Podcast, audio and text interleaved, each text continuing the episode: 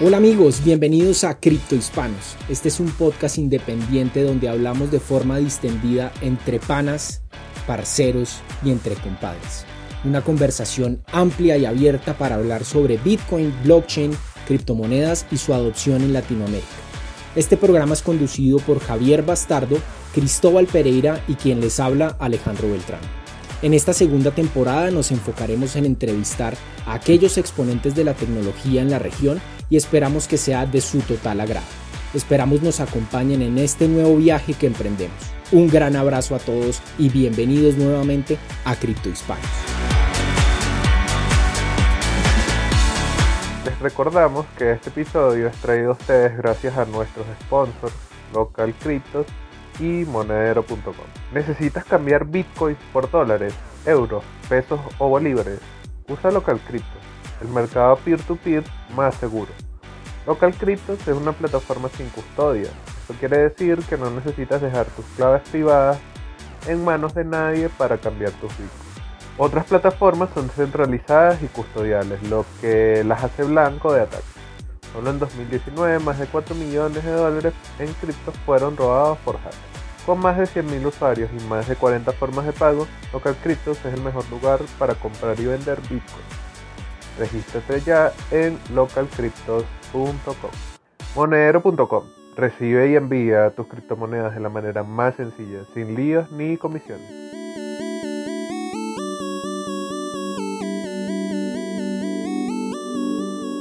Una nueva semana, un nuevo episodio de Cripto Hispanos, tu podcast sobre Bitcoin, blockchain, criptomonedas y su adopción en Latinoamérica. Como bien saben, esta segunda temporada estamos conversando con grandes referentes del ecosistema latinoamericano y en esta oportunidad estuvimos hablando con Randy Brito, fundador de Bitcoin Venezuela y Locha Mesh. En esta oportunidad me acompañó Javier Bastardo, y en el backstage quedó Alejandro Beltrán. Conocimos el background de Randy antes de meterse de lleno en Bitcoin, por qué surgió Bitcoin Venezuela y cómo después surge Locha. ¿Qué es una red mesh? ¿Cómo funcionan las redes mesh de Locha? ¿Qué nos comenta sobre su financiamiento de Monero y por qué decidieron trabajar con ellos? ¿Y cuáles son los desafíos que tienen de ahora en adelante? Esperamos disfruten de esta conversación amena y distendida con Randy. Los invitamos a participar de nuestras redes sociales, Twitter e Instagram, arroba criptohispanos. Recientemente también abrimos nuestro canal de Telegram. Búsquenos también como arroba criptohispanos y también en YouTube, criptohispanos.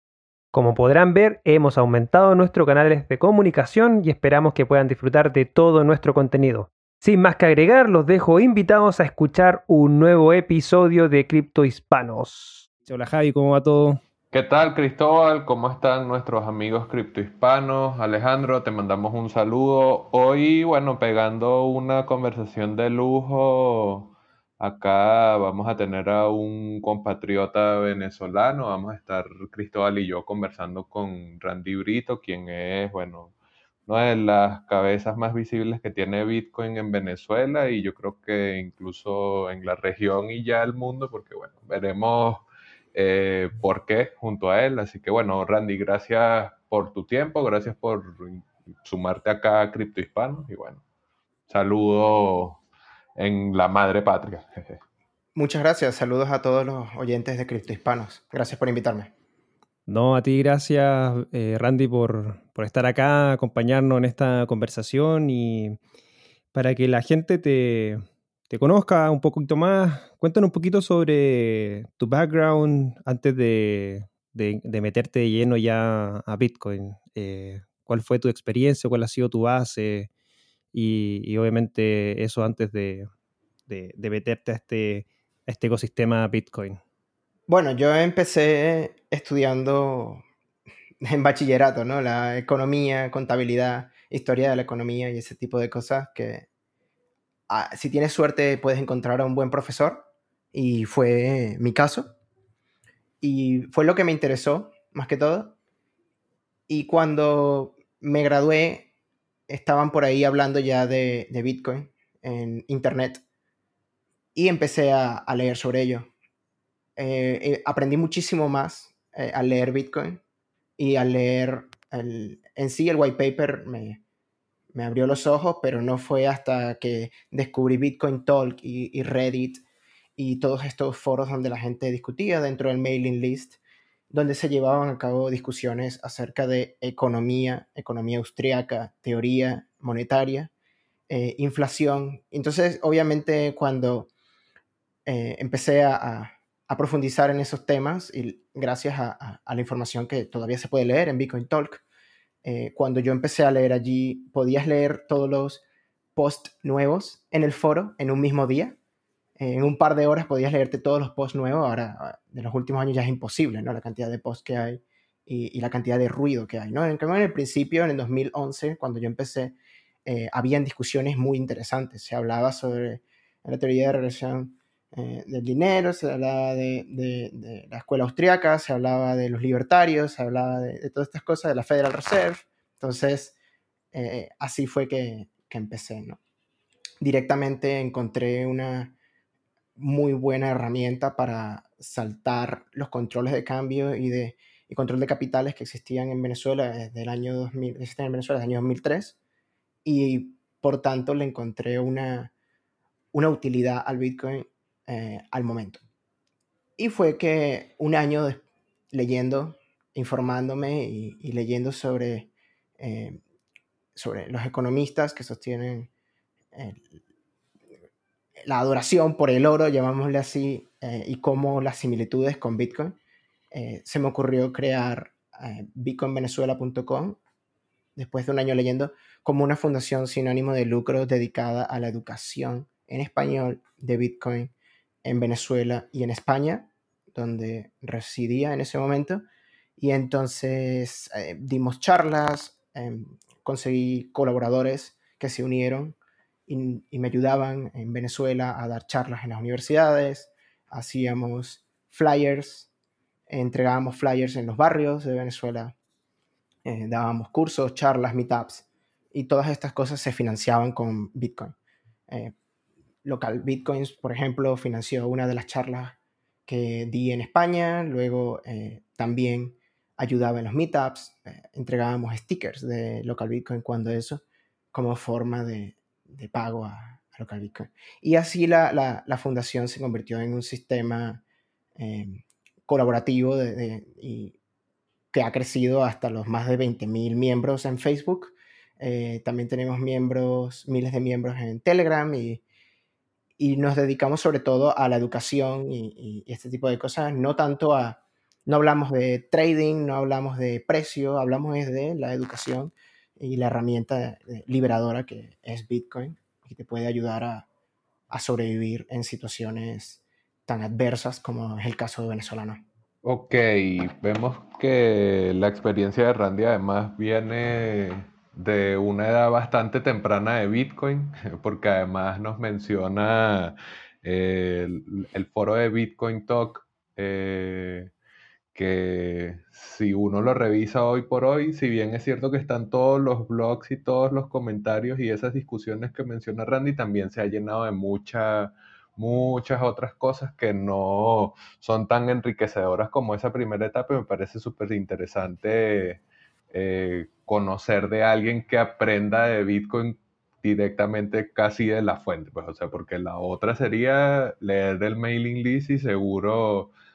Esa también es una de las fuentes, pero Bitcoin Talk es como más, más abierto en cierto sentido, porque es una plaza más pública que la privacidad de la lista de desarrolladores, la lista de correo de los desarrolladores. Entonces, obviamente, es bastante interesante, o sea, saber a alguien que estudió Bitcoin directamente allí.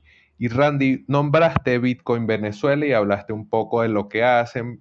Quisiera saber el momento en que, después de ese año del que hablaste de estudio y eh, lanzar la página, lanzar la fundación, ¿qué fue lo que te hizo clic? Que tú dijiste, oye, tengo que hacer algo con respecto a esto acá en Venezuela, porque, ¿por qué? Exacto, ¿por qué lanzar esa iniciativa? Pues... Como yo empecé aprendiendo más que todo, no participaba en los foros hasta octubre de dos mil doce, cuando fundé Bitcoin Venezuela, eh, solo me dedicaba a leer y aprender. Entonces eh, me di cuenta de que intentar empezar desde cero cualquier persona eh, implicaría tener eh, la dedicación y el tiempo que, que, que disponía yo de, eh, bueno, el tiempo, muchas horas sin dormir, eh, de leer todo lo que había en, en todos los foros. Entonces se me ocurrió centralizar la información en español en una misma página, desde una fuente fiable, eh, que no intentara venderte nada y que intentara más bien educarte con eh, palabras más llanas que la gente pudiera entender. Y la utilidad que me dio a mí eh, ese eh, wake walk que me hizo entender por qué Bitcoin era importante era eh, que el dinero Bitcoin Eh, no se puede no, no puede ser controlado por el gobierno ni puede ser requisado por el Estado. Entonces el, eso fue para mí lo, lo, lo que me hizo despertar ese interés eh, y por el que le dediqué tanto tiempo, precisamente por, por venir de Venezuela y haber visto los controles de cambio y haber visto eh, las distorsiones que causan en, en en el país y las distorsiones que causan en la economía y en el comercio. eh, se, se, se me hizo muy claro que, que Bitcoin tenía que ser algo que, que tenía que existir. En, en primer momento en, en Venezuela es obvio, pero en el resto de los países, aunque no parezca tan claro la, la necesidad de que Bitcoin exista, sí la hay. Y bueno, tuve, tuvo que pasar eh, casi diez años para que la gente empiece a darse cuenta, ¿no? Ahora eh, la Federal Reserve y en Estados Unidos eh, ya están hablando de eh, hacer más laxo ese porcentaje permitido de inflación, eh, que es falso. En, en Estados Unidos se mantiene que la inflación es del dos por ciento y eso no, no es cierto. Y, y además ahora lo quieren eh, hacer más libre, ¿no? O sea, que se pueda mover más libre el, el, el, la, la tasa de inflación en Estados Unidos. Ya hablamos cerca de, eh, no sé, un dieciséis, un diecisiete por ciento creo que vi ayer, que es la tasa de inflación real. Y hacerlo in, eh, incluso más laxo, estamos hablando de irnos ya a, a Argentina, ¿no? Una inflación del treinta o cuarenta, o Venezuela con la hiperinflación. Y esto no se ve, eh, la gente no le hace esa misma reacción que a nosotros, porque no lo ven, porque ellos no ven la inflación. Ellos de verdad creen que la inflación es del dos por ciento en Estados Unidos porque te lo dicen, cuando la realidad no es así. Y si el aumento de la tasa monetaria en el país es tan alta, y ahora la están incluso incrementando, y en, en Europa también, la Unión Europea lleva desde el dos mil ocho en varias ocasiones imprimiendo cerca de cincuenta mil millones de euros al mes. Entonces es como, eh, lo hizo en varias ocasiones. Entonces la gente no ve la inflación como la vemos los venezolanos, los, los argentinos o incluso los chilenos, que a los que también les han quitado varios ceros de la moneda eh, en, en fechas anteriores, ¿no?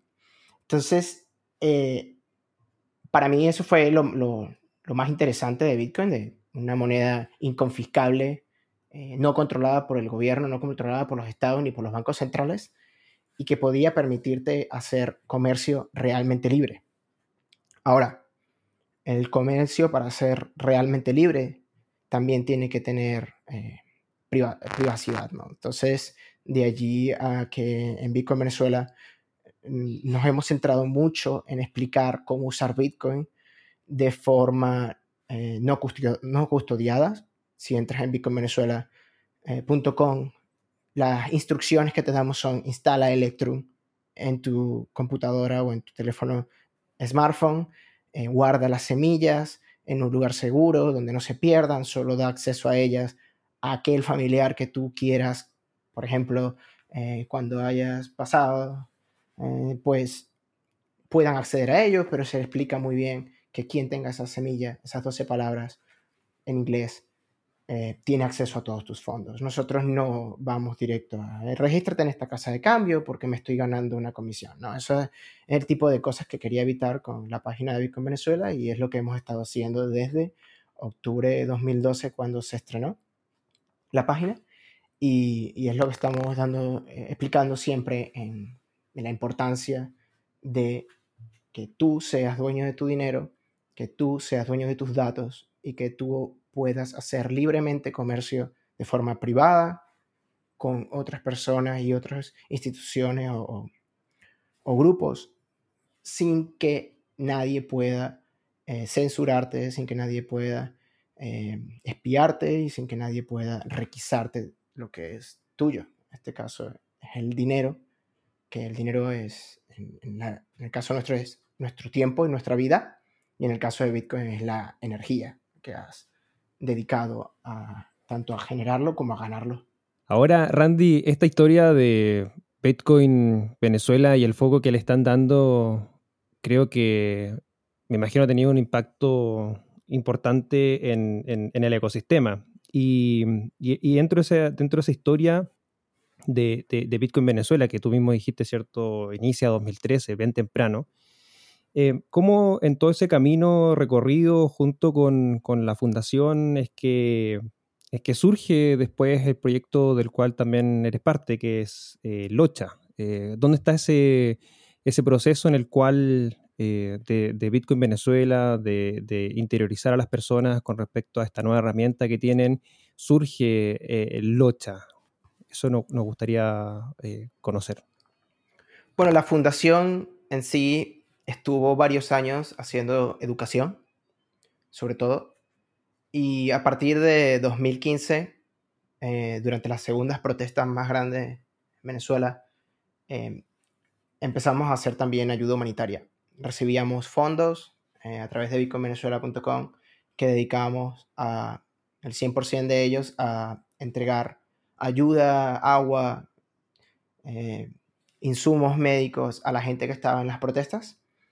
Eh, y aprovechábamos esa situación para educar a la gente, ¿no? O sea, dábamos, eh, a, además de darles el agua, les explicábamos que habían sido pagados con Bitcoin, que los Bitcoin fueron transferidos de forma voluntaria por gente alrededor del mundo para poder ayudarles a ellos y que querían que ellos aprendieran. Entonces llevábamos pancartas, flyers y eso. Entonces, eh, la ayuda humanitaria desde dos mil quince ha ido eh, creciendo, sobre todo por la, el empeoramiento de la economía y de la situación en el país.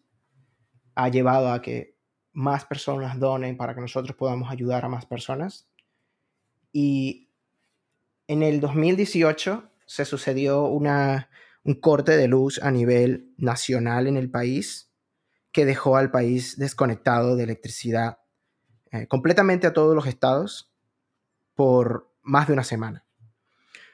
Y en ese momento me di cuenta de, si nosotros estábamos educando, eh, en ese momento habíamos, yo había iniciado un esfuerzo, se llamaba Locha, eh, para intentar adaptar, traducir y mejorar las herramientas que existen para que la gente pueda usar Bitcoin y hacer un aumento de la, de la adopción, que más gente lo use, lo use para pagar. En ese momento me di cuenta de que si nosotros traducíamos las carteras al español, nos dábamos, nos dábamos a la tarea de aumentar la documentación, la educación, eh, el, el hecho que la gente lo usara para que aprendieran a usarlo, Eh, iba a llegar al momento en el que no iba a haber electricidad, no iba a haber internet y no iban a poder usarlo. Entonces, si tenías a las personas no dependientes de una casa de cambio o de una cartera alojada, porque les enseñábamos a usar una cartera no custodiada,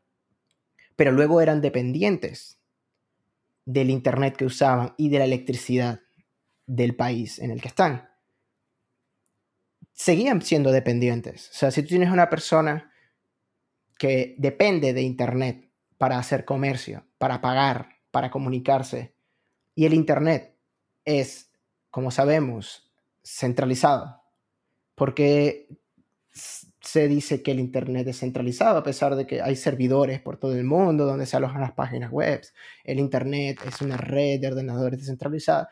No lo es. O sea, internet está eh, toda básicamente en cuatro o cinco servidores, data centers, pero el cable de internet está centralizado. El cable de internet, por ejemplo, en España el cable, la, la, lo que es la, la conexión a internet que viene desde Estados Unidos hasta España, entra por un solo edificio que es del gobierno.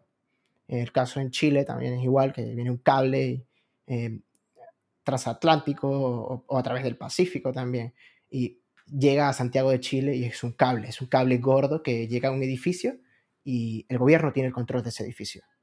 Eso suele ser una institución pública o, o un instituto de investigación donde llega el internet. En el caso de Rusia, todo el internet está tan centralizado que pueden cortarlo completamente y hacerle creer a la gente que siguen dentro de la misma red que el mundo, pero en realidad están en una red privada rusa que se llama Runet, eh, o que es más como una intranet, una copia de internet en local.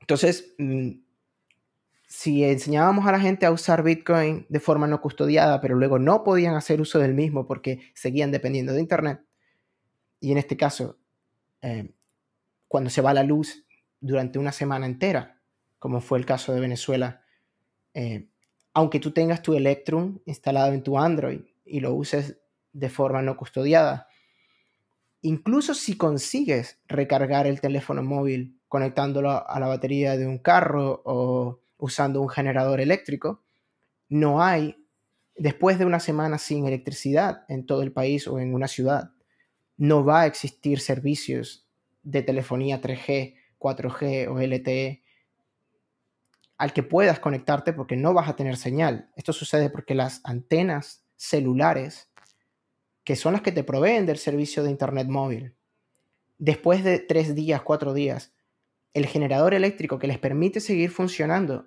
si no hay electricidad en la ciudad o en el país entero, como en el caso de Venezuela, se queda sin gasolina, se queda sin gas. Entonces ya no, no existe el servicio de telefonía eh, tres G o cuatro G o L T E al que puedas conectarte, incluso si consigues cargar la batería de tu teléfono móvil. Entonces eh, allí eh, me di cuenta de que hacía falta investigar cómo se puede hacer transacciones en Bitcoin, incluso si no hay internet o electricidad. Y di con la tecnología de la, las redes mesh, que llevan décadas investigándose y llevándose a cabo, pero me di cuenta en una cosa, que las redes mesh que existían o que habían existido, todas fallaban en lo mismo. Fallaban en una cosa, intentaban compartir internet.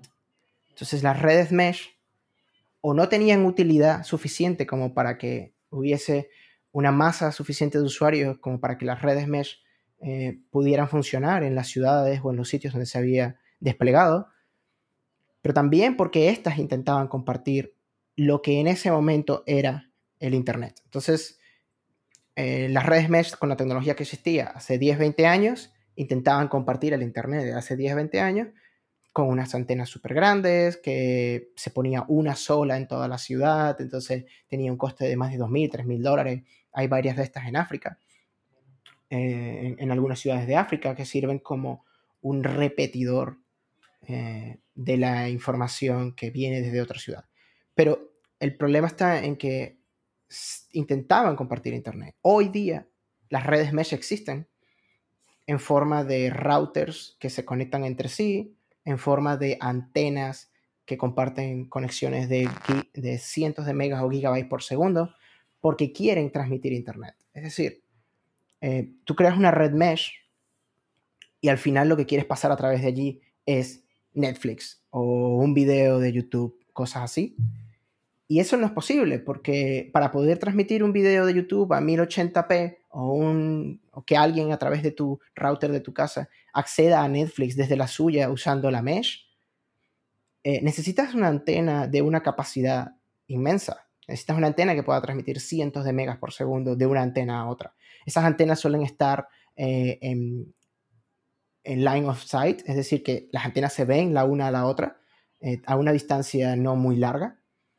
Y, y entonces esto lo hace irreal para un mundo en, en, como Venezuela, ¿no? En el caso de Venezuela o en el caso de, de Puerto Rico, donde uh, hace tres años hubo un huracán y toda la, toda la, la, eh, las redes de telefonía y comunicaciones colapsaron, se cayeron, no las han reparado y solo existe comunicaciones, eh, eh, funcionan solamente las, las, las comunicaciones de, de, en la capital de, de la ciudad. Si sales de allí ya no hay comunicaciones, nadie ha vuelto a montar el sistema. Entonces, las redes mesh cometen el fallo de intentar replicar internet, pero en una mesh, y, y eso no se puede hacer porque la, la, la, la eficiencia que tiene internet viene de su centralización, viene de lo centralizada que está. Entonces, mmm, tomamos la idea de, de, de las redes mesh, pero la queremos aplicar al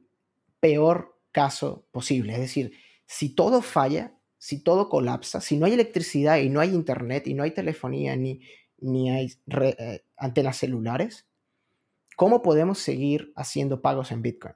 Para que el comercio continúe y para que las personas puedan seguir siendo libres, en ese caso.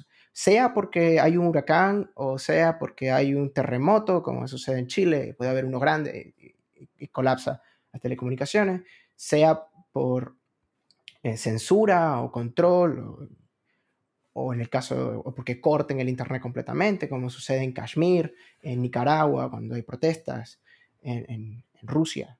Entonces eh, dimos con la, con la forma de hacer una red mesh que fuera completamente descentralizada, resiliente a fallos y ataques, que no fuera dependiente de nada, o sea, que no hubiesen intermediarios, ni nodos intermedios, ni hubiesen supernodos, ni masternodos, ni cosas de esas, ni siquiera hay nodos origen, que en las mesh suele haber un nodo origen que es el que luego eh, te da la información de los otros, ¿no? Nosotros lo estamos haciendo y, y por esto hemos tomado el, lo que conocemos el camino difícil, o sea, nosotros no queremos hacer una mesh simplemente por hacerla, nosotros queremos hacer una mesh que se pueda usar en casos reales y, y, y en, en, como una forma de comunicación de última instancia, pero también como una forma de comunicación alternativa, que si no tienes internet o no quieres usar internet, puedas usar Locha Mesh.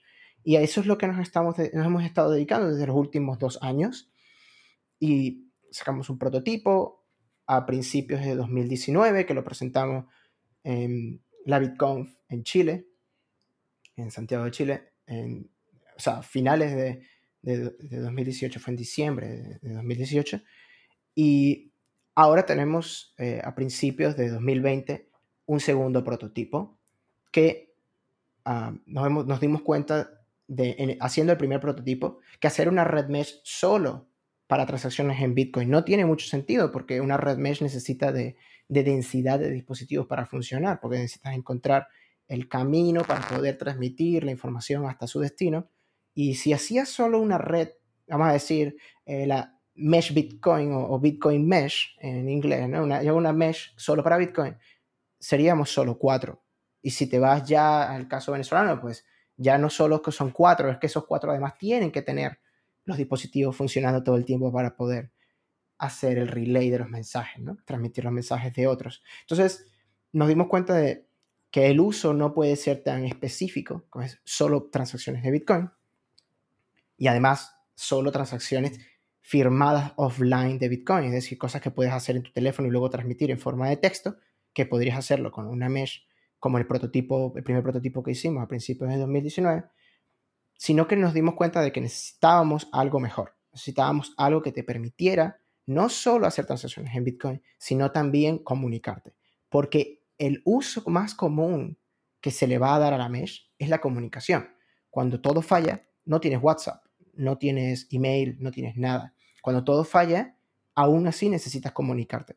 Necesitas comunicarte para seguir haciendo comercio. Necesitas comunicarte con las personas que importan los productos. Necesitas comunicarte con las personas que traen esos productos desde la costa hasta el centro del país. Y tú necesitas comunicarte con ellos para poder decirles, mira, aquí tengo, en este caso, yo no sé, cien dólares en efectivo. Tráeme el camión. El caso es que si no puedes comunicarte con él, esa persona no, no va a traer el camión, porque si no sabe si lo va a vender y no sabe si allí hay gente con dinero, no va a poder hacerlo. Entonces, el uso más básico para la mesh, que puede llevarnos a una densidad suficiente de usuarios para que la mesh funcione de forma resiliente y resistente a fallos, es la comunicación. Y entonces, preparamos el segundo prototipo y estuvimos trabajando en él en este último año y ya lo tenemos más avanzado y desarrollado el diseño del mismo, para poder no solo hacer transacciones offline de Bitcoin, sino también poder hacer comunicaciones. Es decir, ahora puedes enviar imágenes, puedes enviar archivos de audio, de notas de voz, puedes acceder a una página web a través de Locha Mesh y sin tener que hacer nada. O sea, tú tienes el dispositivo de Turpial conectado a tu computadora a través de Wi-Fi o U S B y tú vas a tu navegador Chrome directamente o, o Tor y tú pones directamente en el, en la, el campo de la dirección, tú pones eh, la dirección I P o la dirección dentro de la Locha Mesh de la página web que quieres acceder y automáticamente lo hace. O sea, sin tener que hacer nada. Esto funciona out of the box, eh, sin necesidad de configuración ni nada. Los dispositivos se comunican entre ellos de forma descentralizada. Los dispositivos hablan entre ellos para saber cuál es la ruta más eficiente. Y esta es la tarea a la que nos hemos dado para llevar a... a la realidad, una red mesh que de verdad solucione algo, que en este caso son eh, la resiliencia en las comunicaciones, la privacidad y las transacciones sin internet y sin electricidad, o en este caso sin la necesidad de depender de, de, la, de, de la electricidad cableada, porque los dispositivos de Locha Mesh pueden funcionar incluso con una pequeña placa solar y mientras tengan, ele- mientras tengan carga en la batería van a poder comunicarse entre ellos para entregar mensajes, acceder a páginas web, eh, sincronizar tu cadena de bloques de Bitcoin, eh, sin, sincronizar tu wallet para poder hacer pagos, recibir cuál es tu último balance, hacer transacciones en Bitcoin, eh, e incluso acceder a Internet si existe un gateway o puente, es decir, si alguno de los dispositivos de Locha Mesh está conectado a Internet y está ofreciendo el servicio de puente a internet, pues puedes acceder a internet, igual que te puede ofrecer servicios como puede ser un servidor de Electrum para que puedas sincronizar tu wallet o una página web resistente a la censura que solo puedes acceder en este caso dentro de Locha Mesh o tanto por internet como a través de Locha Mesh para poder eh, acceder a noticias que, son, que están prohibidas dentro del país. Por ejemplo, en Venezuela existen una lista de miles de, de, de páginas que están bloqueadas en el país, pues a través de Locha Mesh vas a poder acceder a ellas. Ok, ya nos has explicado, Randy, inclusive cómo funcionan y cuál es el objetivo de las redes Mesh. Así que vamos viendo que no es significativo solamente para Bitcoin, sino para escenarios en donde el país... Eh, puede llegar a estar en condiciones catastróficas y, o sea, la idea de que siempre haya posibilidad de hacer eh, transacciones y todas estas cosas relacionadas con Bitcoin, pero también que pueda ser posible la comunicación y además otra serie de elementos como lo que nos acaba de describir Randy con respecto a los medios o las páginas web o cualquier información que eh, sea sensible a la censura por parte del gobierno o del régimen en nuestro caso, igual eh, pueda tener un, una infraestructura, un vehículo a través del que mantenerse eh, activo, mantenerse funcionando. Allí pudiésemos pasar, después de esta clase sobre Mesh y cómo funcionan, pudiésemos conectar con lo que tú crees que hace que sea eh, valioso, que sea importante y que además los ha llevado a ir más allá de Bitcoin y conectar con otras comunidades, como en el caso de Monero. O sea, quisiera que nos contaras un poco su experiencia Eh, con Monero, porque vemos que el proyecto tiene varias aristas con las que comunicar y una muy significativa, y como Randy nos contó, es la privacidad. Entonces eh, es difícil hablar de Monero en el, eh, de la privacidad en el contexto de las criptomonedas sin mencionar o aunque sea hablar en algún punto de Monero. Entonces interesante ver cómo Locha se relaciona y por qué crees tú que es importante esa relación también con Monero. Bueno, la, la importancia del, en el que el dinero sea privado y sea fungible, en este caso que las unidades sean todas iguales, que no exista la posibilidad de que una moneda esté marcada para, por ejemplo, poder seguir su trazo o para poder discriminar esa moneda en concreto, esa unidad en concreto con respecto a otras, es una de las cosas más importantes del dinero. Y Bitcoin lamentablemente tiene algunos fallos en la versión actual. Bitcoin sigue mejorando y, y mejorará en esas cosas también. Entonces, eh, al pensar en la privacidad y en la fungibilidad y en, y en esas debilidades que tiene Bitcoin en el momento actual, obviamente piensas también en Monero, porque Monero intenta solucionar esas eh, desventajas que tiene Bitcoin con otra moneda, no, no directamente en Bitcoin, sino con otra moneda, pero que también es, no veo por qué no tenga que existir, porque eh, otra de las cosas que, que diferencia a Monero de Bitcoin es su teoría monetaria. Bitcoin tiene a futuro un número finito de unidades, veintiún millones, que al final serán menos en circulación. Eh, ahora mismo hay dieciocho millones cuatrocientos mil, creo, en circulación. Y tiene una tasa de emisión de la moneda predecible, pero también luego limitada, ¿no? Que va hacia cero. En el caso de Monero tiene una teoría distinta, que es inflación eh, predecible igual, pero infinita. Es decir, que va a seguir eh, hasta el fin de los días, van a seguir generándose nuevos moneros. Por tanto, eh, son dos cosas distintas. En este caso, un, una es, está pensada en que sea deflacionaria dentro de unos cien años y la otra va a ser inflacionaria toda su vida. Entonces, no veo por qué no existir ambas. A quien le guste una, que la use, y a quien le guste la otra también. Pero hay cosas que sí son destacables, que es en Monero el tema de la privacidad y la fungibilidad en la que ellos han trabajado. Cosas que luego se podrán aplicar en un futuro seguramente en Bitcoin de una forma distinta o, o parecida, pero ahora mismo no, porque eh, no estamos en, el, en ese momento, ¿no? Eso será en el futuro y será cuando se pueda. En el caso está en que incluso Monero tiene desventajas en cuanto a la privacidad. A pesar de todo lo que se hace en Monero para que las monedas sean más privadas, sean más fungibles, las, tra- las transacciones son privada, la, la, los fondos, las cantidades, los balances, todo es privado. Tiene también unas desventajas. La desventaja que tiene Monero es que sigue usando Internet.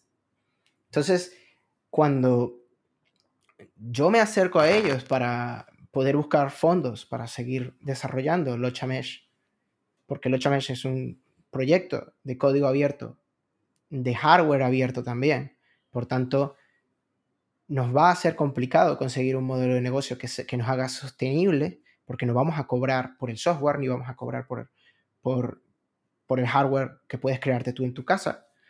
Eh, nosotros vamos a, a vender un hardware personalizado, que es el dispositivo Turpial, y esa es la forma en la que nosotros creemos que vamos a poder seguir desarrollando el código open source y el open hardware. Entonces, eh, pero aún así no, en, en, ahora mismo no tenemos suficientes ventas de dispositivos de, o, o, o donaciones en forma de, de preórdenes como para hacerlo sostenible durante estos meses o durante unos años.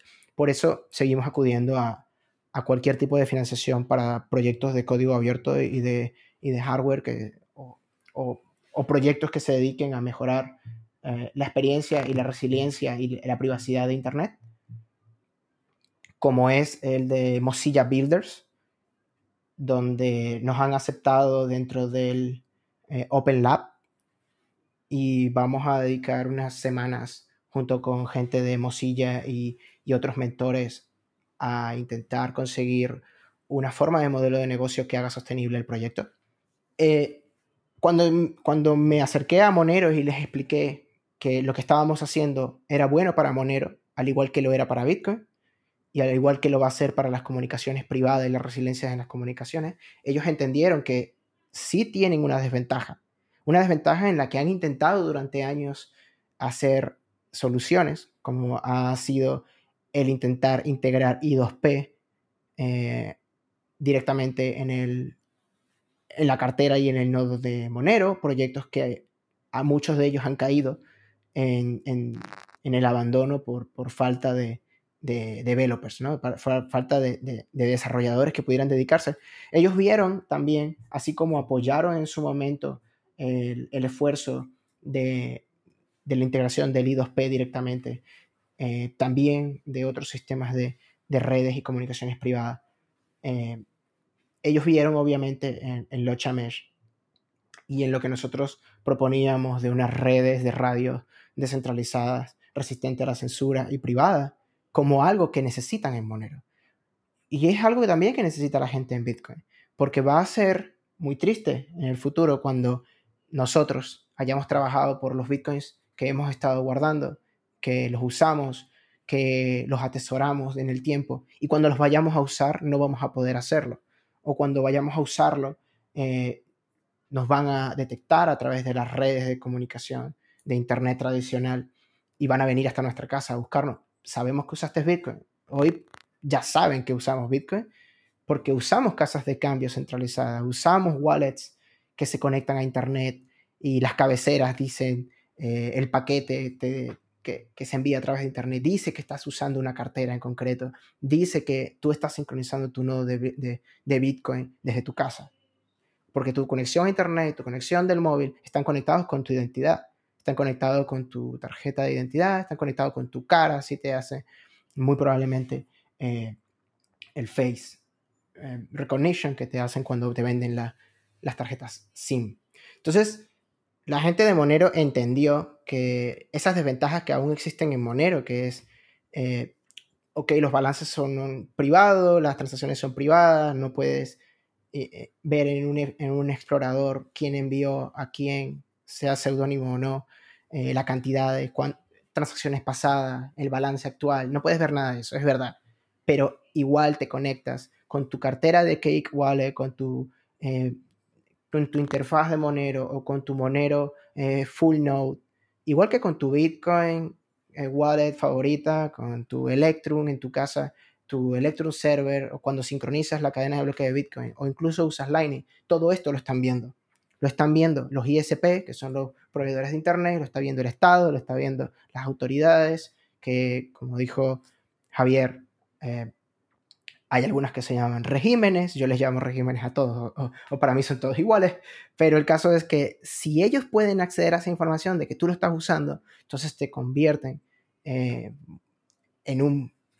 Eh, punto débil, ¿no? O sea, es, eso es, si usas tu conexión a internet de tu casa o tu móvil para usar Bitcoin o para usar Monero, al final ellos lo están sabiendo. Es posible que no puedan ver la cantidad que estás enviando. Si la comunicación es privada entre el servidor y tu, eh, tu cartera. Pero al final es, estamos hablando de certificados que sabemos que tienen backdoors. Estamos hablando de eh, que las conexiones usan... Eh, no cifradas, como las llamadas los D N S, todas esas cosas. Entonces, la gente de Monero vio, algunas personas de Monero vieron que Locha Mesh es algo que vamos a necesitar en el futuro, si no, ya mismo, ¿no? Para poder usar de forma privada nuestros Bitcoin, nuestros Monero. Entonces, eh, después de un mes de discusiones y, y de comunicaciones a través de... de el sistema de crowdfunding de la comunidad de Monero eh, y después de haber respondido a muchas de las dudas, y no todas, como sabemos, hay gente que todavía critica muchas de las cosas que estamos intentando hacer, pues hubo eh, suficiente consenso para aceptar nuestra proposición de financiar eh, tres meses de trabajo de, de Locha Mesh, y los fondos se levantaron en menos de tres horas. O sea, en menos de tres horas eh, la comunidad había donado casi trece mil dólares en, en moneros al desarrollo de, de Locha Mesh para comunicaciones y transacciones privadas en internet. Ahora, en todo este proceso, Randy, como toda innovación, ¿cierto? Eh, busca ser eh, disruptivo por la manera en que nos has explicado el funcionamiento del proyecto, lo que busca y, por supuesto, también eh, el potencial que tiene este, esta integración, esta, esta tecnología que, que estás trabajando de cara a, a Bitcoin, Monero y, bueno, veamos también si es que el futuro sean otras criptomonedas. En ese proceso siempre, siempre hay, llamémoslo así, como detractores o aquellos que, que, que, que al fin y al cabo no, no, no tienen eh, buenos, eh, buenas opiniones con respecto a distintos proyectos, y creo que a muchos les pasa porque, porque son procesos de innovación, son procesos en los cuales eh, la gente tal vez no está acostumbrada o no le cree al proyecto. ¿Y cuál, cuáles son tus opiniones con, con respecto a esas personas que dudan de, de, del proyecto, de la empresa y los objetivos que nos acabas de comentar? Bueno, la, la mayoría de las personas que son detractores de forma honesta es porque no entienden lo que estamos haciendo. Mucha gente no entiende cuál es la forma en la que nosotros queremos hacer las cosas. Entonces, eh, mucha gente, por ejemplo, podrá decir, ¿por qué quieres una forma de comunicación peer-to-peer descentralizada entre dispositivos que creen una red mesh si tenemos Tor, ¿no? Entonces es como... No, a ver, no tiene nada que ver una cosa con la otra, entonces compararnos de esa forma, es, eh, si, es, si es una comparación honesta, lamentablemente es de ignorancia, y la ignorancia solo se cura simplemente haciéndonos las preguntas que tengas o escuchando eh, las explicaciones que podamos darte sobre ello, y las razones y los argumentos. Entonces, eh, yo creo de verdad que mucha gente simplemente no entiende lo que estamos haciendo. Y lo que tienen es que preguntarnos, porque nosotros llevamos dos años respondiendo a todas y cada una de las preguntas que nos hagan. Y hacemos todo el esfuerzo y dedicamos todo el tiempo necesario en escribir, en responder, en atender entrevistas, preguntas, eh, correos electrónicos. O sea, todo lo que haga falta nosotros les respondemos a las personas las dudas que tengan. Si a partir de allí ya no, aún así, no están convencidos, eh, o sea, si no lo entiendes... yo no tengo más tiempo para explicártelo. O sea, a partir de allí, si yo te, yo, yo te lo he dedicado todo el tiempo que tengo, si tú no entiendes eso y no crees en ello, no tengo más tiempo para explicártelo. En este caso, porque nosotros estamos trabajando en Locha Mesh, nosotros esa dedicación que también hacemos hacia la comunidad para resolventar las dudas, la, las inquietudes y la incertidumbre de la gente, también es trabajo que estamos haciendo. Y muchas veces es tiempo que estamos dedicando a ello porque queremos que la gente entienda lo que estamos haciendo, que no estamos dedicando al trabajo de código, de desarrollo e investigación, porque tenemos recursos muy limitados. Entonces, si aún incluso después de todo el esfuerzo que nosotros hacemos públicamente, la gente no quiere entenderlo, no podemos hacer mucho más. Entonces, en ese caso, eh, ya pasas a, a, a pensar que en realidad es es malicioso y esa persona simplemente te está eh, haciendo eh, este tipo de, de acusaciones y críticas sin ningún tipo de, de forma de sostenerlo o, o porque simplemente no quiere entenderlo, ¿no? Pero yo creo que esos son los casos más eh, pequeños, ¿no? O sea, la mayoría de la gente simplemente es porque no lo entiende y nosotros dedicaremos todo el tiempo que podamos y tengamos Para, hacer, para hacerles entender eso. Ahora, ¿por qué nosotros estamos haciendo esto así? ¿Y por qué existen soluciones que nosotros no, eh, no aceptamos como válidas? Pues por lo mismo de, de siempre, ¿no? O sea, Tor no es tan privado como la gente cree. Entonces, eh, además Tor funciona a través de internet. Quiere decir que si tu conexión a, a, desde tu casa o desde tu móvil dice Tor, eso es algo censurable. Eso es algo controlable por el Estado. Ya no nos vamos ya a, a las formas en las que ellos analizan las redes Tor y saben prácticamente todo lo que sucede allí, ¿no? Y luego ya si te vas a I dos P, entonces no existe suficientes usuarios, no existe suficiente adopción como para hacerlo lo suficientemente útil a día de hoy. Y sigues dependiendo de la conexión a internet para comunicarte a través de I dos P. Entonces nosotros lo que estamos haciendo es una alternativa al Internet tradicional, a la infraestructura del Internet tradicional. O sea, cuando tú vayas a usar un dispositivo Turpial en tu casa para conectar múltiples dispositivos de smartphone, un ordenador o computadora por U S B, y ese dispositivo Turpial se comunica con el de tu vecino, y ese dispositivo Turpial se comunica a dos kilómetros de distancia con otro dispositivo Turpial, eso es una infraestructura que no puedes atacar. Es una infraestructura que es muy difícil de atacar. Tú puedes intentar hacerle spam a la red, puedes intentar hacerle eh, jamming a las comunicaciones, eh, poniendo inhibidores o, o causando interferencias.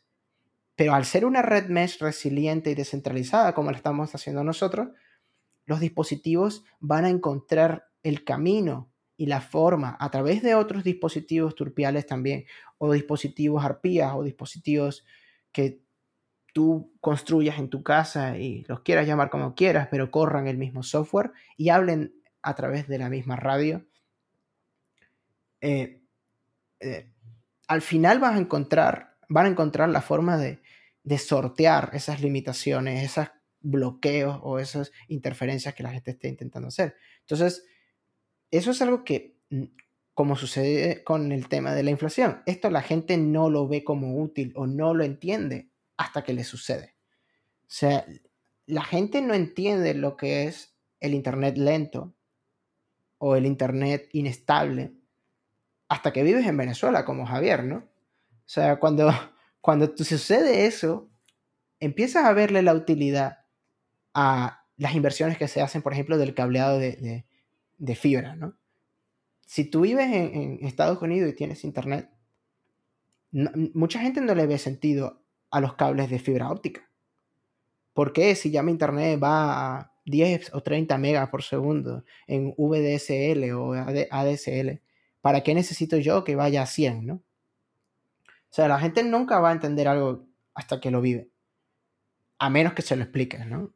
Y esa persona ponga de su parte para intentar entenderlo. Entonces, nosotros nos hemos dado la tarea de hacerlo algo que es complicado y es difícil, pero que hemos conseguido hacer. O sea, los dispositivos que nosotros tenemos ahora mismo como prototipos son dispositivos funcionales. Son dispositivos que si hubiese suficiente de ellos en la zona en la que estamos ahora. Es decir, si pudiéramos vender suficientes de ellos o la gente fabricara suficientes de ellos siguiendo las instrucciones de do it yourself o hazlo tú mismo con piezas que puedes comprar por internet, esos dispositivos hoy mismo ya serían funcionales. La red mesh de Locha Mesh ya existe.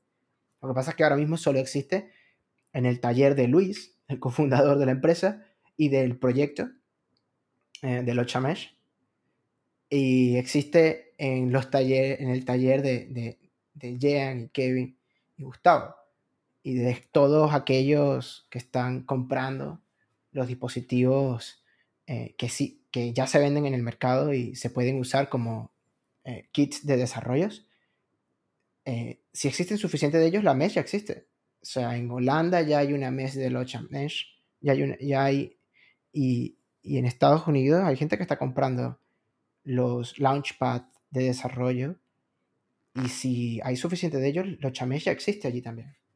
Lo que no existe ahora mismo es una interconexión entre esas mesh isoladas o separadas en cada ciudad o en cada garaje de cada quien para que se interconectan entre ellos, porque no existen suficientes dispositivos intermedios que transmitan la información entre ellos. Pero en sí, el software y el hardware está lo suficientemente avanzado como para que esto, en cuestión de unos meses, ya esté por varias ciudades del mundo.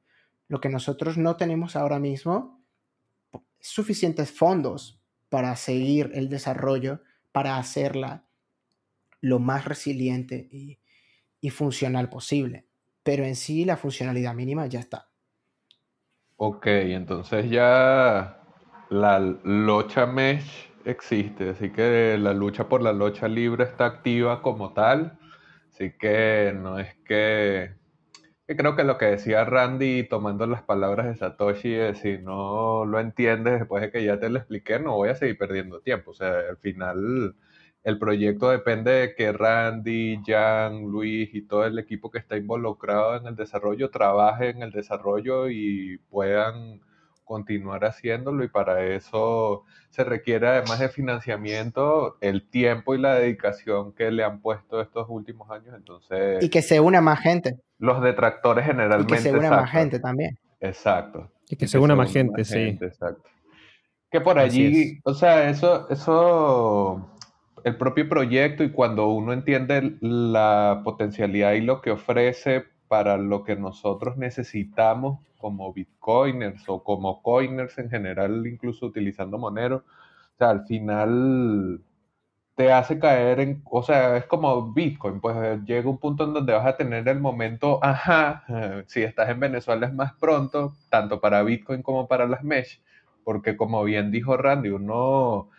Es difícil explicarle a la gente fuera de Venezuela por qué cuando estamos haciendo las entrevistas o los lives se me cae tanto el internet. O sea, no es tan fácil para alguien que ya siempre tiene la buena estructura del internet o una economía eh, sana, entender los, pro, los problemas del, del dinero y los problemas de la conectividad. Randy, y ya para cerrar, podemos en dos partes. Eh, la primera, que cómo puede unirse alguien que desea aportar al proyecto, eh, si crees que hace falta alguna cosa para llamar más atención sobre la importancia de las mesh. Y bueno, lo que sigue, o sea, por allí vimos un bastante... Eh, interesante y llamativo video de un Turpial, hay unas fechas para el lanzamiento. Cuéntanos un poco estas dos cosas para cerrar. Bueno, la gente que sepa de programación o, o, o sea geek y le gusten eh, trastear con los dispositivos y esas cosas, eh, lo primero que pueden hacer es ir a github.com barra btcben barra locha y allí pueden ver el código open source, pueden encontrar la documentación, ejemplos, eh, las instrucciones para montar tu propio dispositivo de hazlo tú mismo, do it yourself. Eh, puedes comprar, eh, como dije antes, los dispositivos que son eh, compatibles para desarrollo, que son los Launchpad. Eh, son los que usamos para eh, hacer pruebas y desarrollar. Eh, ponemos un Turpial prototipo y un Launchpad en otro sitio y que se comuniquen entre ellos. El, el Turpial en sí es todos los componentes, eh, pero en, un, en una misma placa, eh, de una forma que tenga más, mayor potencia, que pueda llevar una batería, eh, que pueda, por ejemplo, tener varios usuarios. Eh, puedes conectar cuatro teléfonos smartphone eh, al Wi-Fi, al, al, al punto de acceso Wi-Fi que crea El, el Turpial, para tenerlo por, como si fuese un router o un hotspot móvil. Un hotspot es un router con batería. Entonces, eh, todas estas cosas, eh, nosotros necesitamos ayuda, necesitamos gente que sepa programar, necesitamos gente que sepa de, de U X, U I, que nos ayude con interfaces, con experiencia de usuario, gente que nos pueda ayudar con la comunicación, con el, el tema del diseño, eh, gente que nos pueda echar una mano y Y, y hacer de esta comunidad más resiliente también, porque nosotros eh, pues hemos dado públicamente la cara de lo que estamos haciendo y cuáles son nuestras intenciones, que son las comunicaciones privadas y resilientes, eh, sin internet controlado, o sea, sin el internet que es censurable y dependiente de lo que los proveedores de internet y el Estado quiera. Nosotros estamos públicamente diciendo y haciendo lo que nosotros defendemos. Entonces, eh, es importante también que el proyecto como idea, como código, como equipos de desarrolladores y colaboradores sea también resiliente a ataques y censuras. Que nosotros no seamos los únicos que sabemos hacer esto, sino que mucha más gente se una y nos ayude a mejorarlo, que nos ayude a replicarlo, que consigan formas de hacerlo mejor que las que estamos haciendo nosotros, que lo sugieran y hagan forks y hagan eh, pull request y, y, y sugerencias. Eso es muy importante, porque si no la, la, la idea muere con nosotros. La idea es que Locha Mesh siga existiendo, porque la lucha por la lucha libre es una lucha eterna. Es una lucha que vamos a tener siempre. Esto es de, de el gato y el ratón. Encontraremos formas como control Satoshi eh, de hacer Bitcoin. Encontraremos formas de, de usar Bitcoin de forma privada a través de Locha Mesh, pero nos van a atacar con, con, con inhibidores y nos van a intentar buscar eh, haciendo análisis de las comunicaciones por radio. Y tendremos que mejorar Locha Mesh para hacer frente a ese tipo de cosas. Entonces, es muy importante eso, que la comunidad crezca y nos siga.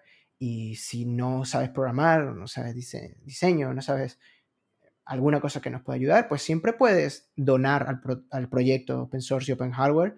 Puedes hacer una donación un poco más grande y recibir un pre-order de los dispositivos, que tenemos previsto que tener el producto de consumidor, uh, el diseño de, del hardware para el usuario común o usuario consumidor a finales de año, para empezar a producirlo a, a principios de dos mil veintiuno.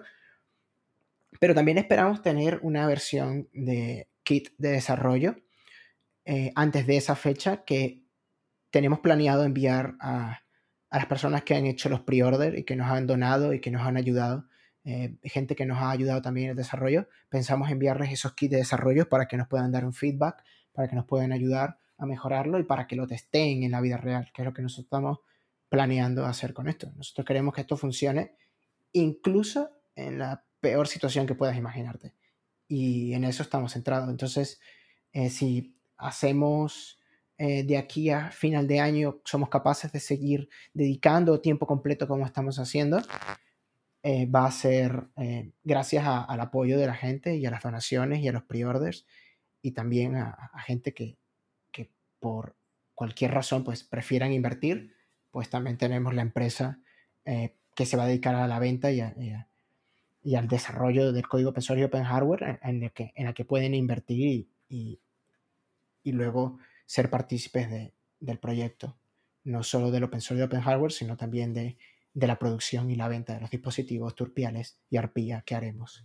Bueno, Randy, muchas gracias por compartir todo lo que has realizado en tu experiencia, no solamente con Bitcoin Venezuela, ayudando eh, a las personas, obviamente, en Venezuela, sino que también con todo este desarrollo de Locha Mesh, que esperamos, por supuesto, este espacio haya servido para que todas las personas que estén interesados en aportar al proyecto en cualquiera de las formas que mencionaste, lo puede hacer, y incentivarlos a que apoyen este tipo de iniciativas que muchas veces eh, son parte fundamental para generar esta infraestructura y permitirnos operar de manera mucho más independiente.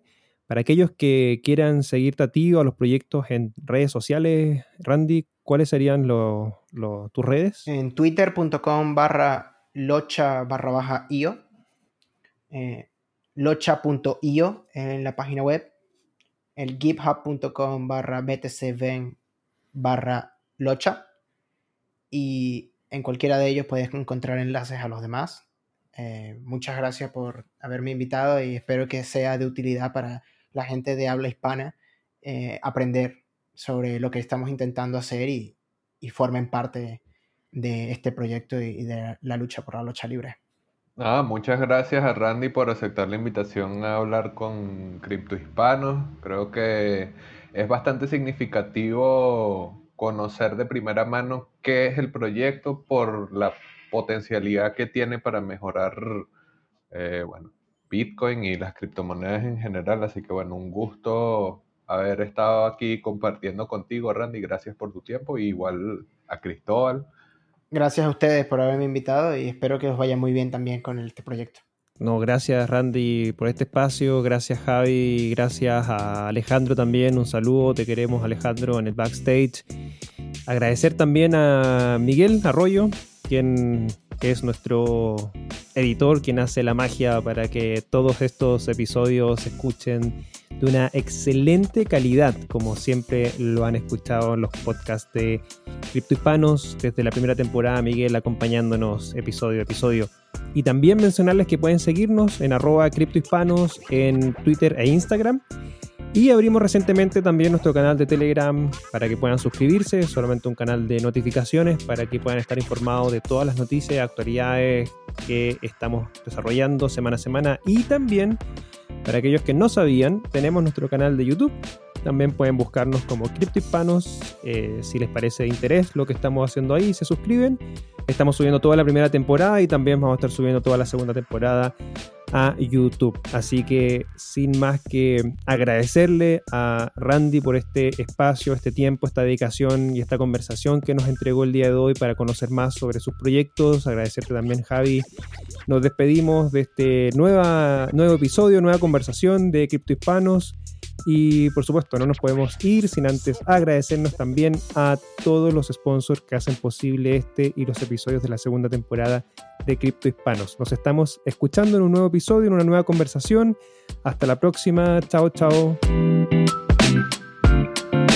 Les recordamos que este episodio es traído a ustedes gracias a nuestros sponsors LocalCryptos y Monedero punto com. ¿Necesitas cambiar bitcoins por dólares, euros, pesos o bolívares? Usa LocalCryptos, el mercado peer-to-peer más seguro. LocalCryptos es una plataforma sin custodia. Esto quiere decir que no necesitas dejar tus claves privadas en manos de nadie para cambiar tus bitcoins. Otras plataformas son centralizadas y custodiales, lo que las hace blanco de ataques. Solo en dos mil diecinueve, más de cuatro millones de dólares en criptos fueron robados por hackers. Con más de cien mil usuarios y más de cuarenta formas de pago, LocalCryptos es el mejor lugar para comprar y vender Bitcoin. Regístrate ya en local cryptos punto com. Monedero punto com. Recibe y envía tus criptomonedas de la manera más sencilla, sin líos ni comisiones.